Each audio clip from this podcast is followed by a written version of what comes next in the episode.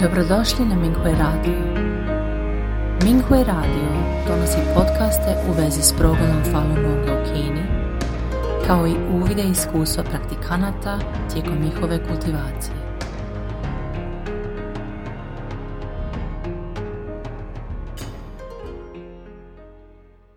Slijedi članak za razmjenu iskustava iz kategorije 20. kineska Fahui kojeg je napisao Falun Dafa praktikant iz provincije Shandong u Kini, pod naslovom Pješice do Pekinga, apelirajući za pravo na prakticiranje Falun Dafa.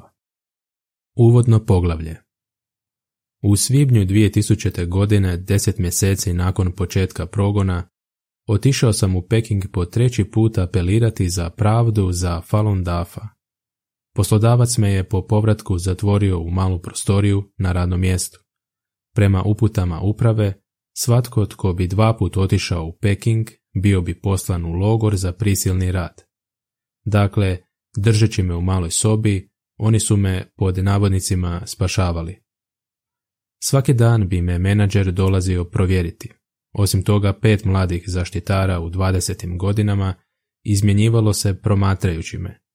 Kad nisu imali što zaraditi, igrali bi se svojim električnim palicama. Zvuk pucketanja palica uvijek je izazivao u meni osjećaj stresa, kao da me neka ruka hvata za srce. Nisam mogao učiti Falun Dafa učenja, niti sam imao člana obitelji ili kolegu s kojim bih razgovarao. Jedina stvar koja me podržavala bila je moja vjera u Dafa i učitelja Lija. Jednog dana sam pogledao uže prebačeno preko greda koje podupiru strop i pomislio, ovo je previše za mene, zašto se ne objesim ovdje? Ali odmah sam se ispravio, ja sam učenik Dafa i ne mogu činiti stvari koje učitelj zabranjuje. Falun Dafa zabranjuje ubijanje, uključujući samoubojstvo. Sutradan je došao predsjednik tvornice sa zamjenikom tajnika partije. Razgovarali su sa mnom više od sat vremena. Morate imati jasno razumijevanje Falun Dafa. U protivnom ćemo vas poslati negdje drugdje. Policija ima mnogo pritvorskih objekata za tvrdoglave ljude poput vas. Šutio sam, vidjevši da me ne mogu natjerati da se odreknem Falun Dafa, otišli su frustrirani. Predsjednik tvornice također je naredio zaštitarima da uklone sve iz sobe, uključujući stol, stolicu i užad, ostavljajući samo krevet. Razmišljajući o njihovoj prijetnji da će me poslati na policiju, strah mi se pojačao. Od malena sam se bojao batina. Što sam se više bojao progona, to je više nevolja slijedilo. Nekoliko dana kasnije posjetila me supruga. Radila je za istu tvornicu, ali ona nije prakticirala Falun Dafa. Rekla mi je da joj je tvornica nedavno obustavila plaću nakon što je obustavila moju, sa izgovorom da me ona nije spriječila da prakticiram Falun Dafa. Kako nije mogla platiti ni upis u vrtić za naše dijete, zatražila je razvod, što je bio jedini način da joj tvornica vrati plaću.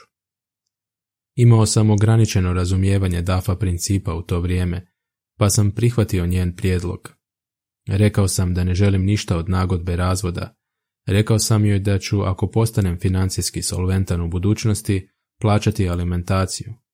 Nisam imao previše osjećaja kad sam to rekao, ali nakon što je otišla, preplavili su me strah, depresija, očaj i osjećaj neizvjesnosti. Osjećao sam da je kultiviranje tako teško i počeo sam plakati. Nakon još nekoliko dana 18. svibnja, supruga i ja, zajedno s dvojicom zaštitara koji su me čuvali, otišli smo u matični ured podnijeti zahtjev za razvod braka. Prilikom potpisivanja papirologije i supruga i ja smo plakali, ne mogu opisati bol koju sam tada osjećao. Prvo poglavlje. Odlazak u Peking. Dok smo hodali do autobusnog kolodvora, šapnuo sam ženi svoj plan da odem u Peking. Proteklih sam dana razmišljao o putovanju, budući da mi nije ostalo ništa, umjesto da pasivno čekam da me pošalju u policijski pritvor, trebao bih pronaći priliku za bijeg i otići u Peking apelirati za Dafa. Brzo mi je predala 30 juana gotovine koje je imala, a da to stražari nisu vidjeli. Nije mi bilo lako donijeti odluku. Pritisak s kojim sam se suočavao bio je poput ogromne planine, a morao sam se nositi i sa svim vrstama briga i strahova. Kad god moje srce nije bilo stabilno, recitirao bih sljedeće riječi učitelja. Početak citata. Da se nitko ne pomakne pod takvim promjenama nebeskih fenomena, takva stanja ne bi mogla biti prouzročena u običnom ljudskom društvu, niti bi se to moglo nazvati promjenama nebeskih fenomena. Kraj citata. Iz sedme lekcije Joan Fallon. Nakon povratka u prostoriju počeo sam se pripremati za put. Prisjetio sam se kada sam drugi put išao u Peking, sreo sam praktikanta, studenta 20-godišnjaka, koji je putovao u Peking pješice nakon što je pobjegao iz pritvora. Bio je ožujak i vrijeme je još uvijek bilo hladno u sjevernoj Kini. Ipak on je došetao do Pekinga samo s tankom odjećom na sebi. Odlučio sam učiniti isto. Uspio sam pronaći pokvarenu bravu i našao sam priliku da je zamijenim onom dobrom na vratima. Jedne sam noći skinuo bravu i uspješno izašao iz sobe. Čuo sam kako stražari u susjedstvu hrču. Preskočio sam ogradu i brzo otišao. Nisam prestao hodati cijelu noć. U šest ujutro već sam izašao iz grada i bio sam u susjednom okrugu. Tada sam već bio iscrpljen i na nogama su mi se pojavili žuljevi. Tada sam uz cestu ugledao napuštenu kuću sa hrpom slame u sobi. Ušao sam unutra da se malo odmorim. Upravo kad sam htio leći na slamu pojavio se učitelje Fašen, koji je bio više od kuće. Držeći me svojom divovskom rukom, učitelj je rekao, dijete moje, ovdje se možeš odmoriti. Njegova me divovska ruka zatim stavila na slamu. Bio sam okružen suosjećajnom energijom. Toplina i nježnost su bile neopisive. Suze su mi tekle niz lice čim sam legao. Kad me je učitelj vidio kako prevladavam sve vrste poteškoća kako bih istupio da potvrdim dafa, pružio mi je maksimalnu pomoć. Odlučio sam da moram ići u Peking potvrditi dafa. Drugo poglavlje. Dugo putovanje. Pješačiti do Pekinga nije bilo lako. Ubrzo sam počeo doživljavati svakakve probleme. Bilo je oko 700 km od mog grada do Pekinga. Nosio sam par kožnih cipela koje nisu bile dobre cipele za hodanje. Prva dva dana su me boljeli donji dijelovi stopala, a zatim cijela stopala. Poslije su me počeli boljeti listovi. Tada sam imao bolove od pazuha do stopala. Nakon toga sam imao toliko bolova po cijelom tijelu da više nisam mogao reći odakle bol izvire. Boljelo me kad sam hodao, ali kad sam prestao boljelo je još više. Nisam imao izbora nego nastaviti hodati. Kad sam bio umoran i nisam mogao nastaviti, znao sam da je to glad. Kupio sam peciva i nakon pauze nastavio hodati. Kad bi mi ponestalo hrane, uzeo bih nešto uz cestu i pojeo. Jednog sam jutra hodao više od sat vremena i nisam mogao nastaviti od žeđi i gladi. Tada sam u jarku vidio nekoliko puknutih lubenica. Uzeo sam jednu polovicu da jedem. To je bila najbolja lubenica koju sam jeo u životu. Okus je bio bolji od bilo čega u ovom ljudskom svijetu, gotovo božanstven. Temperatura u svibnju često dosegne preko 20 celzijevih stupnjeva danju, a padne na 10 celzijevih stupnjeva noću. Svako sam se jutro budio promrzao, drhteći. Spavao sam na raznim mjestima kao što su bunari, jarci, staklenici s povrćem i divlja polja. Odrastajući u gradu, od djetinstva sam se bojao zmija, kukaca i štakora, međutim tada više nisam imao straha, niti sam razmišljao o njemu. Znao sam da je učitelj uklonio substance straha iz mene. Jedno je bilo sigurno, uvijek sam bio na pravom putu. Bila su dva razloga zašto sam to znao. Jedna je bila da je moje treće putovanje u Peking bilo na biciklu s drugim praktikantom, pa sam se otprilike sjećao puta. Drugo, kad god bih krenuo pogrešnim putem, netko bi mi prišao i upitao me kamo idem. Nakon što bi čuli da idem u Peking, rekli bi, morate pešačiti ovuda do Pekinga. Nikad nisam sumnjao u smjer koji bi mi pokazali i nisam se mogao sjetiti koliko puta me netko tako preusmjerio, ali znao sam da me učitelj vodi. Ponekad bih rekao ljudima da idem u Peking apelirati za Falun Dafa. Kad bih imao prilike, potrošio bih više vremena objašnjavajući im kako je Falun Dafa nepravedno progonjen. To je još bio period prije nego što je komunistički režim izmislio prijevaru o samospaljivanju na Tiananmenu, tako da većina ljudi nije gajila nikakvu mržnju prema Dafa, samo su znali da je vlada to zabranila. Jednom sam kupio sladoled od žene sa nekoliko zadnjih novčića koje sam imao. Ponudila mi je da sjedem i pitala me kamo idem. Rekao sam joj da idem za Peking. Zašto? pitala je. Ja sam Falun Dafa praktikant. To je dobra duhovna praksa, ali komunistička partija Kine nam ne dopušta vježbanje. Zatvaraju nas, tuku i šalju u radne logore. Moram reći vlastima da to nije u redu. Ovdje također imamo Falun Dafa praktikante, odgovorila je žena. Neki od njih su uhićeni, a neki su poslani u centre za ispiranje mozga. Zatim mi je rekla dok je pokazivala prema raskrižju. Na ovoj cesti postoje službenici koji presreću ljude poput tebe. Tamo često borave. Kad budete tuda prolazili, bolje je da budete oprezni da vas ne uhvate. Bio sam dirnut njezinom dobrotom. Htio sam kupiti još jedan sladoled, ali više nisam imao novca. Primijetila je moju situaciju i ponudila mi malo ledene vode koju je donijela za sebe. Ostao sam razgovarati s njom. Rekla mi je da u njihovoj regiji nije bilo kiše zadnje tri ili četiri godine. Mladići su se iselili tražiti posao, a ostale su samo žene, starci i djeca. Pokazujući na polje daleko s prašinom rekla je Vidite, usjevi su uvenuli od suše. Nakon što sam se neko vrijeme zadržao, ponovno sam krenuo na put. Zahvaljujući njezinoj dojavi nisam bio uhvaćen na kontrolnoj točki. Vani je bilo jako vruće, uz stalnu sušu i vjetar, prašine je bilo posvuda. Znojio sam se i nisam mogao brzo hodati. Kad je pao mrak, zaostavio sam se u šumi i odlučio tamo prenoćiti. Ne znam koliko sam dugo spavao, ali probudile su me kišne kapi koje su udarale po lišću. Ustao sam, našao plastični poklopac i nastavio hodati.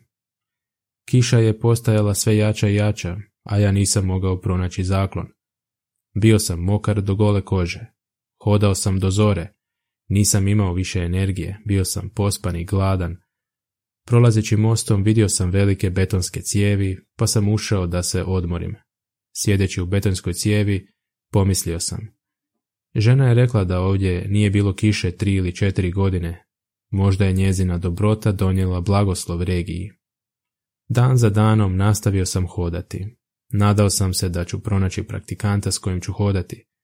Nakon nekoliko dana shvatio sam da se moram osloboditi svoje vezanosti za samoću, pa sam odustao od te misli. Povremeno sam imao misli o odustajanju ili što ako umrem od gladi i umora, ali s vjerom u učitelja i dafa uspio sam ih nadvladati.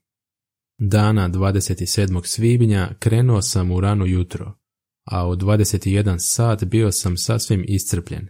Vidio sam kolibu na voćnjaku uz cestu. Otišao sam tamo i spavao na kamenoj ploči. Nedugo nakon toga probudio sam se na hladnoći i vjetru. Kako više nisam mogao spavati, odlučio sam nastaviti hodati. Treće poglavlje. Dolazak u Peking. Nakon nekoliko sati hoda vidio sam osvjetljeno područje u mraku. Dok sam hodao, netko je doviknuo. Ti, gdje ideš? Idem u Peking žaliti se, odgovorio sam. Dođi ovamo, vikao je čovjek. Tada sam vidio Stasita na oruženog časnika kako stoji ispred zgrade i nosi automatsku pušku.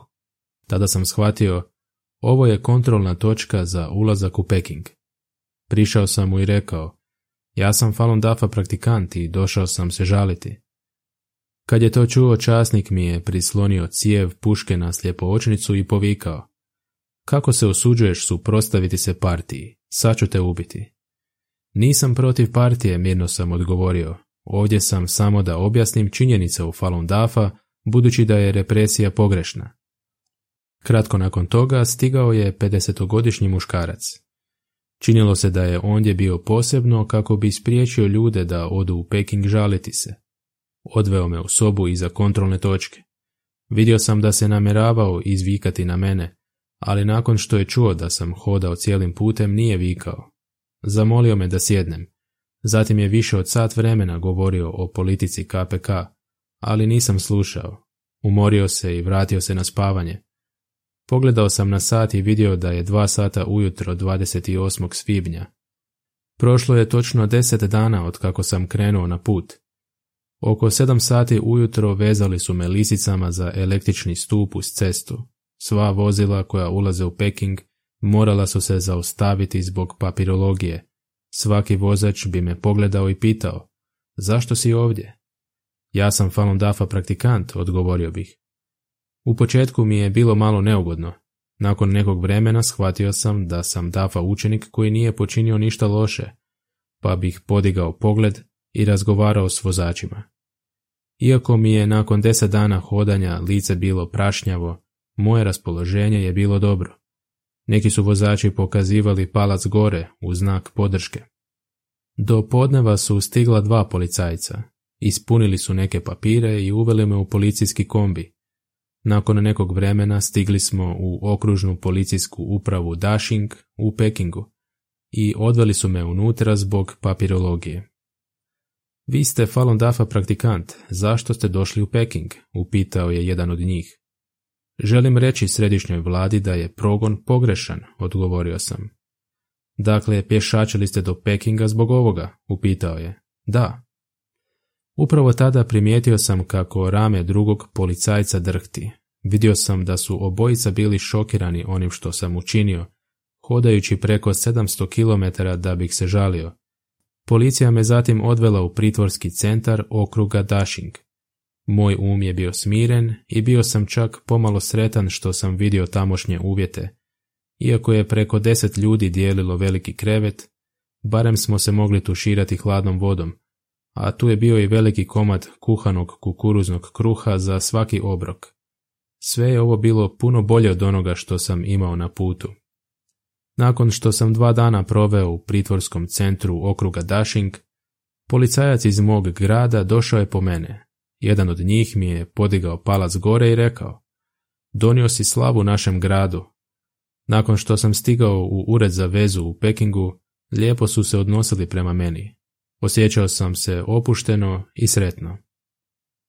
Završno poglavlje nakon povratka u moj grad, lokalna me policija prevarom navela da odem u pritvor i držala me tamo 25 dana. Službenici su tada obavijestili mog oca da dođe po mene. Kad me je otac vidio kako hodam pognute glave, rekao mi je Podigni glavu, nisi učinio ništa loše, ovo je tvoja vjera. Nakon toga sam još nekoliko puta otišao u Peking apelirati za Dafa.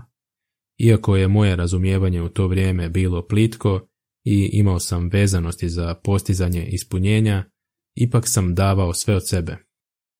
Kad se osvrnem na te dane, sljedeće riječi učitelja uvijek su mi davale snagu kada sam bio u najtežim trenucima. Početak citata. Kada sam u prošlosti prakticirao kultivaciju, mnogi veliki učitelji rekli su mi sljedeće. Kada je teško izdržati, možeš izdržati. Kada je nemoguće napraviti, možeš napraviti. I to je baš tako. Zašto ne pokušaš kada se vratiš kući? Kada te obuzme stvarna nevolja ili patnja, pokušaj. Kada je teško izdržati, pokušaj izdržati. Kada izgleda nemoguće i rečeno je da je nemoguće, pokušaj i vidi je li moguće. Ako uspiješ, otkrit ćeš sljedeće. Nakon prolaska sjenovitih vrba, Biće sjajno cvijeće i drugo selo ispred. Kraj citata. Iz devete lekcije Juan Falun. Dobrodošli na Minghui Radio. Minghui Radio donosi podcaste u vezi s progledom Falun Gonga u Kini, kao i uvide iskustva praktikanata tijekom njihove kultivacije.